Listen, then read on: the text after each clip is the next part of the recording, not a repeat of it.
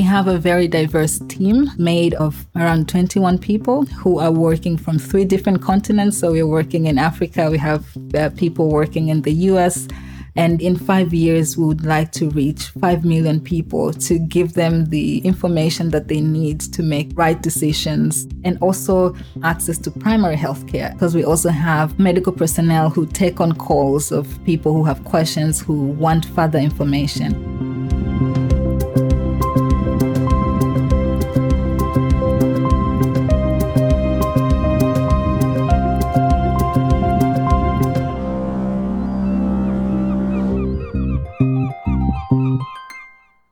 Welcome to Nebelhorn, the Scientist for Future Hamburg podcast. Today we speak with Maria Teresa Kadushi. She lives in Hamburg and in Dar es Salaam, which is the business capital of Tanzania in Africa. Maria is the founder of a digital health app, which won the Digital Innovation Award in Health in 2021. It is an offline mobile application called Afya Mobile. Afya is the Swahili word for health. The app brings crucial health information to local communities. Two weeks ago, Maria presented the app to the Geneva Health Forum, which is one of the largest health forums in the world. Welcome to Hamburg, Maria. How was your trip to Geneva and what did you take away from it? Thank you very much, Heidi. It's really such a pleasure being here and thank you for having me. Um, so, the theme for this year's forum was COVID 19 pandemic and the environmental emergency, um, reinventing global health in times of global challenge. And it follows the theme of also um, World Health Day 2022, which was One Planet, um, One Health. Um, emphasizing on the importance of a One Health approach, which means the interaction of our health as humans, but um, with uh, animal health, but also with our environmental ecosystems, so environmental health. And we were looking at the fragility of um, the world that was shown by the pandemic on how actual animal health and pathogens and um, the viruses or bacteria, how they end up affecting humans because of our interconnectedness with um, the planet for the case of where I, I come from, which there were also a lot of uh, discussions around Africa and environmental health in Africa, we see from, for example, neglected tropical diseases, which all of them are pathogens that, I mean, or are diseases that come from animals and how um, communities interact with animals. So, for example, how animals, even wild animals, now move more from forests um, or move from their wildlife areas towards um, residential areas and end up sharing water bodies. They transfer the pathogens that were naturally or in the past not interacting with human beings to humans. And also looking at um, the fact that bacteria or viruses need an environment to thrive. So when that environment is affected, when there is global warming, like the rising temperatures that we see in Africa, heat waves, wildfires that we have never had, it means that it's affecting animals, it's, ha- it's affecting um, wildlife and it's increasing risks of transfer of pathogens or diseases from animals to human beings. So there are a lot of discussions um, at the Geneva Health Forum on planetary health and um, why it's important to invest in One Health. When we're looking at health, we have to look at environmental health, we have to look at animal health as well as um, human health because they are um, connected. And I think COVID-19 pandemic, which we're still living in, um, has shown that, uh, that that is actually the fact and also the effect of what can happen if we don't pay attention and if we're not ready and if we don't invest in approaches that will protect our environment and um, hence protecting us humans in the ecosystem. Taking the word COVID um, COVID really showed the importance of transmitting information so people are informed in regards to what they have to do or uh, how they can protect themselves. And this is where your app comes in. So tell us about your journey and why you decided to create this app. Um, actually, taking it from Geneva Health Forum, which one of the discussions was also around preventative healthcare. So, what are the measures that we apply in our communities and globally for global health in preventing diseases or in um, making sure that communities are aware and are taking those measures? And Mobile Afya, which is my work and the application that we are working on in Tanzania, started back in 2016 with research, and we were um, looking at some socioeconomic results of lack of health information, where uh, women were having more children than they can take care of. There was a very high rate of um, child homelessness and child adversity um, and poverty. So we looked at that and we ended up developing a solution for that particular problem. But as we continued, we learned that no, um, it's not only sexual and reproductive health that is a problem in these communities. It's also other aspects of health. It's non-communicable diseases. It's neglected tropical diseases. It's environmental health. It's first aid. It's um, other social issues like gender-based violence or violence against children. So we started the work of um, first developing content means developing information and then uh, using simple technology, using mobile technology and offline um, USSD technology, which is an old communication protocol that is used in Africa for mobile wallets and fintech. And we applied that for health which means that you don't need a high tech um, smartphone. You no. can just use a very, very simple cell phone. And with that, the people, rural communities can easily access information on these topics. Yes, exactly. Um, it's offline. It doesn't require internet. Majority of uh, people in Tanzania, East Africa, but also in Africa at large don't have access to internet or they don't have reliable access to internet which means any solution that is developed, which is high tech solution, will not reach majority of people. So we looked into that, and that's why we ended up with this very simple application with a goal of disseminating accurate and correct health information in local and native languages. Language is also very, very important because in Africa, um, for example, in Tanzania, we have over 100 tribes that speak different languages. Um, we have Swahili as the national language, which is taught in, in school from primary school, which means majority of people speak it. But a lot of information online or a lot of health information specifically, which is quite complex, is in English, which means majority of people cannot understand. So the aspect of language was also very important with health education and information. And briefly, that's uh, our work. That's the work. Um, can you tell us more about the app, your team, and why you are in Germany? Yeah, sure. So our app, Mobile Afya, uh, first and foremost, we believe that prevention is better than cure. And our main aim is to put accurate and reliable health information in the hands of all. Um, and how we do this, we have developed an offline mobile application that provides health information in local and native languages. We have um, approval from Ministry of Health in Tanzania, so all of our content is reviewed and approved to be disseminated um, in public and we cover topics um, from diseases. Uh, here we cover communicable diseases, non communicable diseases. What is a communicable disease? Communicable diseases are infectious diseases. So these are diseases that can be transmitted from one person to another. Um, for example, cholera that can be um, transmitted through water. It can be um, flu that can be transmitted uh, through air from one person to another, and so forth.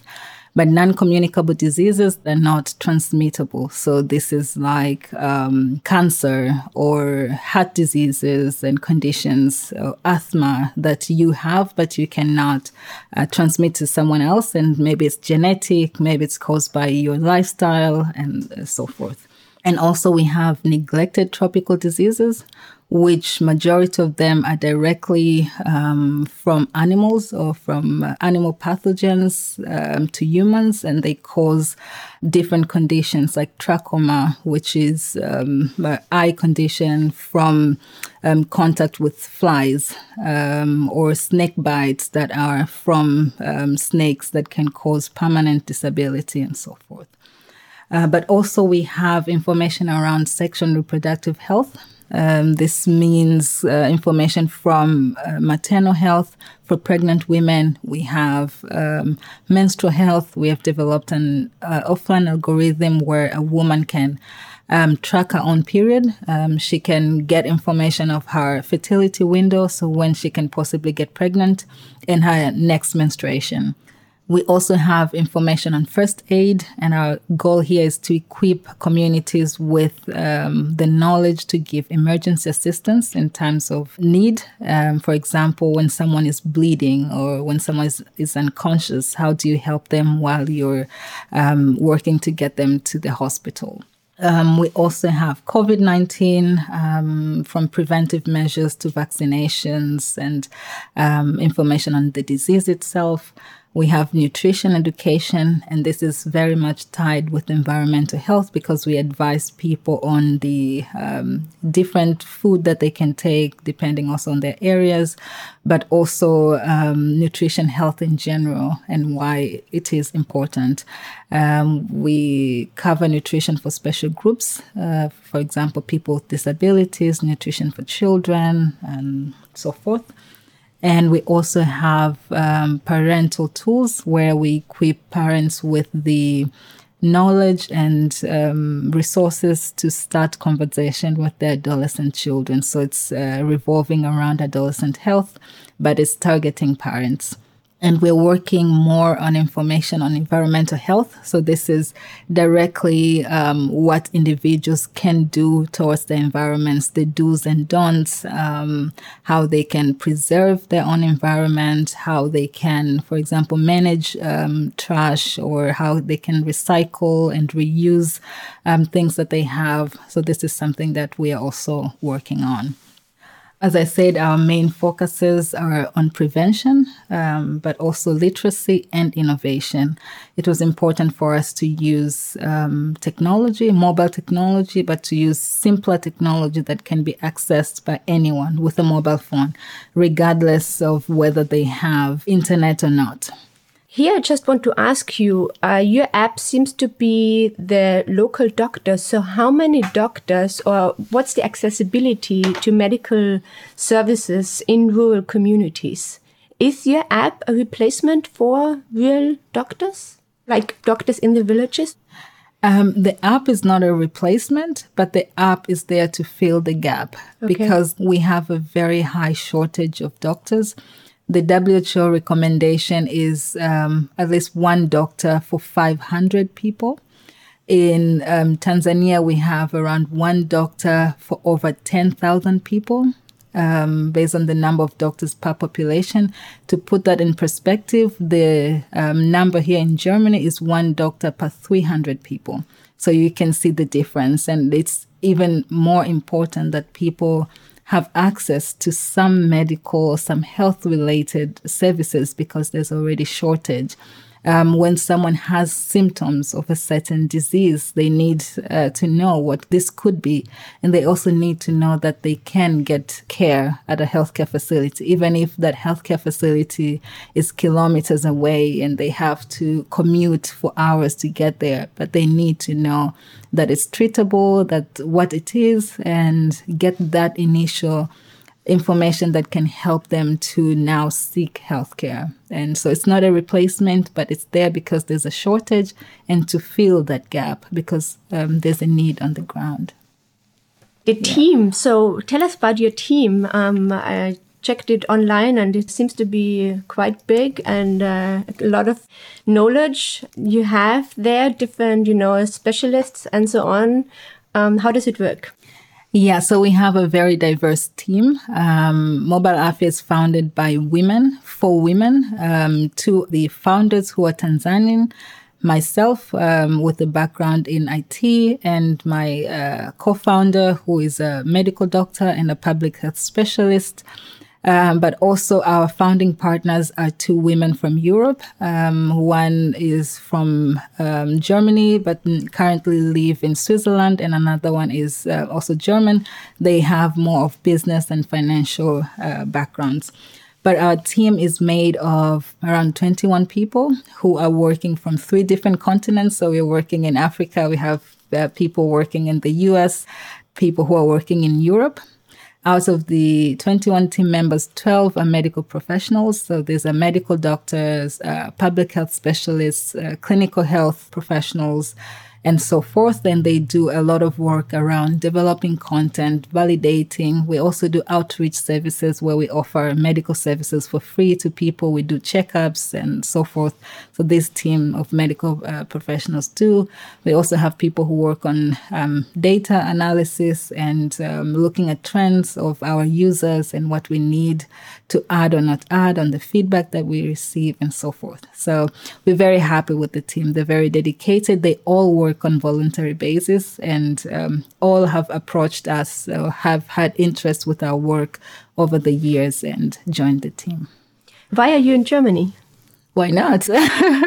yes, uh, I'm in Germany uh, because we have a lot of uh, partners who are in Europe. We are uh, part of the program called SPTA, where um, is funded by the GIZ, and they work to match African companies or businesses with European uh, partners and collaborators. So we're part of this program, um, but also because our partners, um, organizations that we work with, and so forth, are um, based in Europe, and it makes it just uh, closer. So I um, find my way between Tanzania and Germany a lot, and um, that's why I'm here in regards to Friday for Future, um, here we call it Friday for Future, and you always say that Friday uh, for Future in Africa is Friday for now. So uh, please share your insights on the urgency of action and why you would call it Friday for now. Yeah, um, I think it's a very Western thing. I think it's not a global thing. And personally, I don't like when this is applied in um, global platforms that are meant to start conversations or to create policies for the whole world because the effects of climate change um, are already there in Africa. Of course, maybe we can say this in the Western world that we want to create change for the future, that this is for the next generation, that only the, uh, I mean, younger generation or young people are advocating for this or on the front line. But this is not the case in African countries. And when you look at data, these are countries that, I mean, the whole continent, its emission is around 2 to 3% of the global emission. But the effects of climate change um, in Africa, which places um, seven countries out of 10 most vulnerable countries uh, to be affected by climate change are in Africa. Um, you see flooding, you see drought, you see um, malnutrition, um, which is directly food security. Because uh, of the floods, because of the droughts. Yes, because of climate change. You see more of that now than it was before. We're having heat waves in East Africa, for example, something that we didn't have before. Um, for example, in Kenya, more than 16,000 acres of Mount Kenya being burned from wildfires. This has never happened before. This is uh, vegetation and plantation that will take us so many years to restore. And this affects directly the local communities there. This also affects the wildlife. It also affects communities that live around the mountains. Uh, Mount Kilimanjaro in Tanzania, the, the tallest mountain in Africa, also had wildfires last year. This was the first time we're having wildfires from heat waves that are direct effects of rising temperatures. Um, we have drought in about seven sub-Saharan Africa right now that animals are dying, that people are not able to plant and harvest food which means um, they are malnourished, they don't have enough nutrients.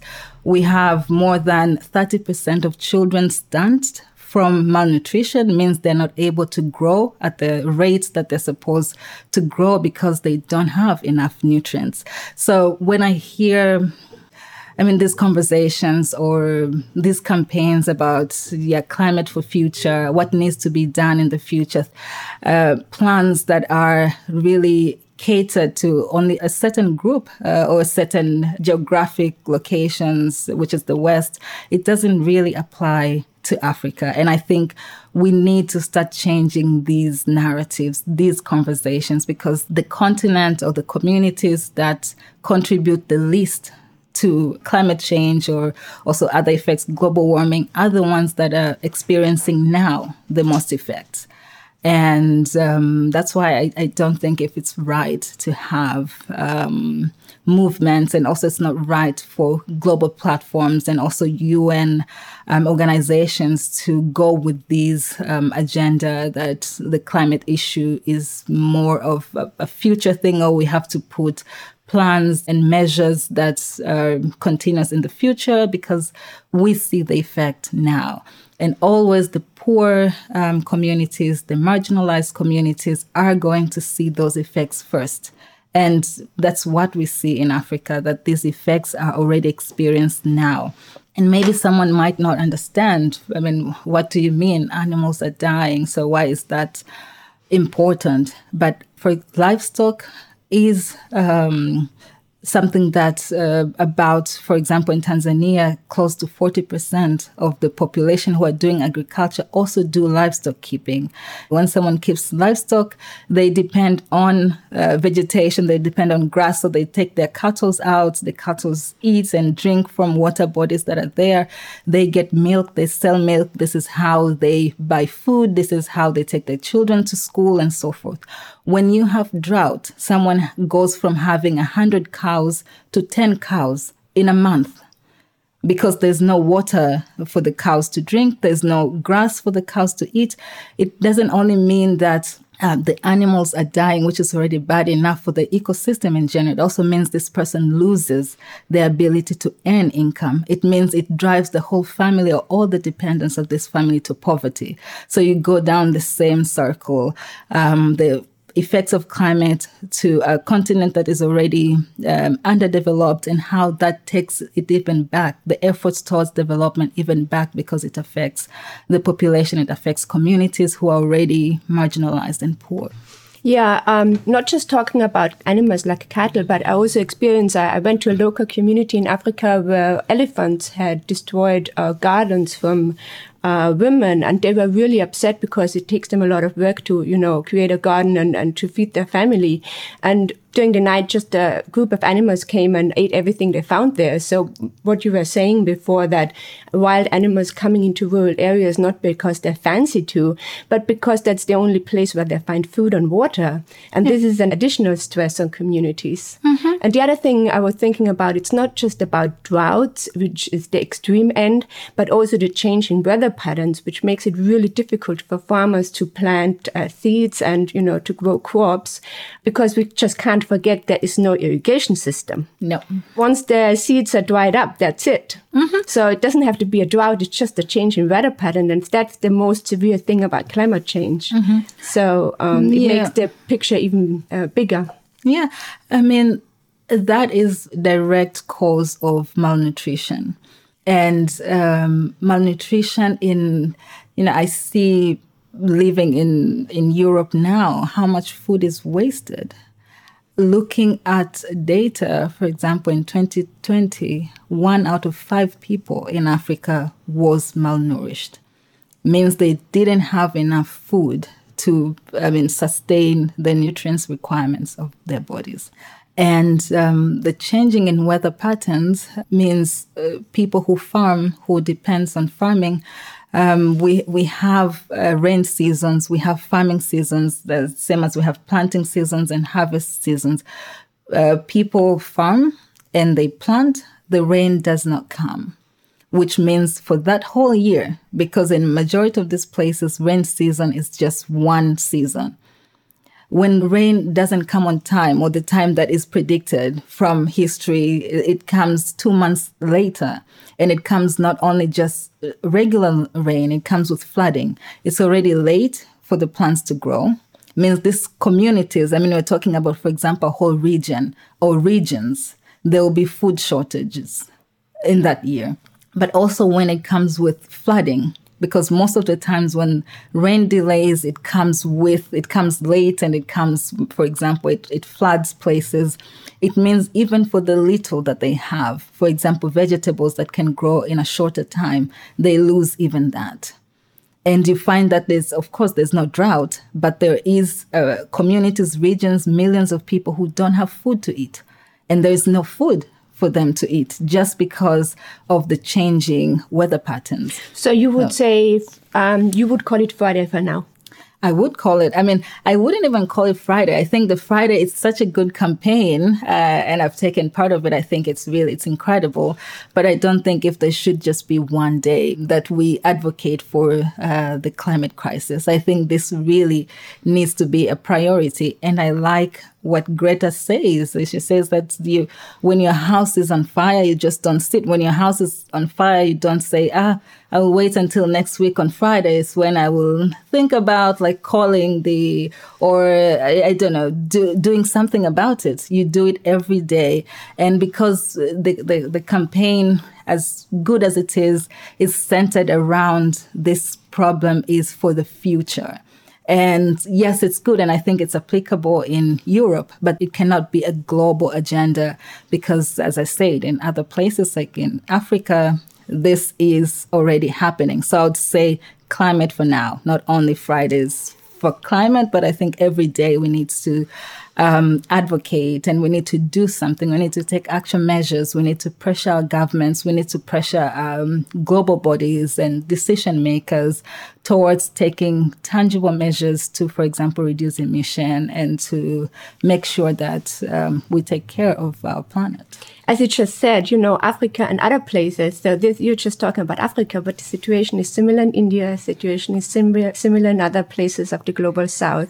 As, as um, a matter of fact, just data yeah. from Pakistan, Pakistan has 40%, 40% of children who are experiencing malnutrition, 40% that are stunned. And that's the northern part of Yes, not of is, India. I mean, it's not part of India, but it's more north than uh, many places in India where they have incredible heat waves. Yes, but then uh, I mean, still the largest number is in Somalia, where fifty percent, half of the children in that country are experiencing malnutrition. It means these children are not able to grow as they should. It also means that a lot of them will grow with health challenges, with some health issues, and they'll not be able to also contribute to their own livelihoods. They'll not be able to produce or work at their full potential. And this has the effect towards their whole life. You have half of a population that is not fully able and capable of doing work or contributing to the society at their full potential. And I mean, it's a larger problem than just um, the, what we're seeing currently. Yeah, yeah. So, how do you think students can develop a more globally, um, talking especially to students who might be listening, or general, we as humans, how can we develop a more globally inclusive mindset and be active, not just locally, but also in regards to our global community? I think we need to learn about the global community we really need to understand what is happening globally because um, uh, climate change is a global issue. And as we see that it, it doesn't matter who is contributing the most, it doesn't matter who is not taking measures. It could be China, it could be the US, it could be some countries in Europe, but the effects of those actions are going to affect everybody. It just, it's very unfortunate that it's affecting uh, uh, places that are already underdeveloped with a lot of other challenges first. We're already experiencing the effects of it, but also because these are already vulnerable places. They're places that had challenges already. They had poverty. They had um, other a lot of um, other socioeconomic problems. So when you couple it with climate change, it means they're having more problems, and it limits their development. But uh, students, um, people in academia, um, innovators, and so forth, they have first to learn and to really take the time to understand what is happening globally. If you were to create a movement, how can you make everyone part of it? How can it be inclusive? How can it address climate challenges of people, especially people who are more vulnerable to these challenges? You have to learn factors like, for example, in Mozambique, um, a whole country, a city was destroyed by flooding, um, that 90% of its infrastructure, 90% was completely destroyed. And the WFP um, ranked it at the same rate with Syria and Yemen. because of that distraction. And this is a direct effect of climate change. So when you have information like that at hand, even though you might not see so much of that happening in Europe or in the West, you'll understand that, okay, really this is an emergency because the effects of it are here and are here now as it is.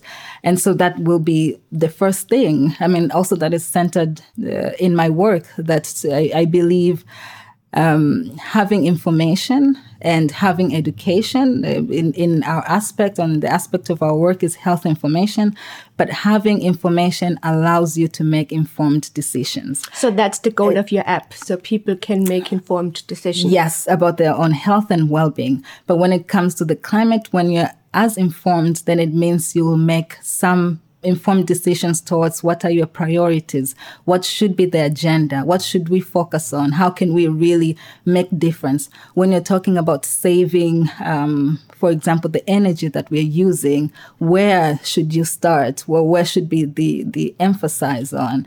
And also when we're talking about, for example, uh, rising sea level, where are the sea level rising? You learn about places like West Africa, countries like Togo, where they will lose 56% of their coastline that will be gone in the next 10 years. I mean, this is, this is already happening and it's happening every year. You go there, you see the effects, you read about research and things that were covered around that, and you know that no, the work has to be done now. And uh, maybe you decide how you can individually play part of it.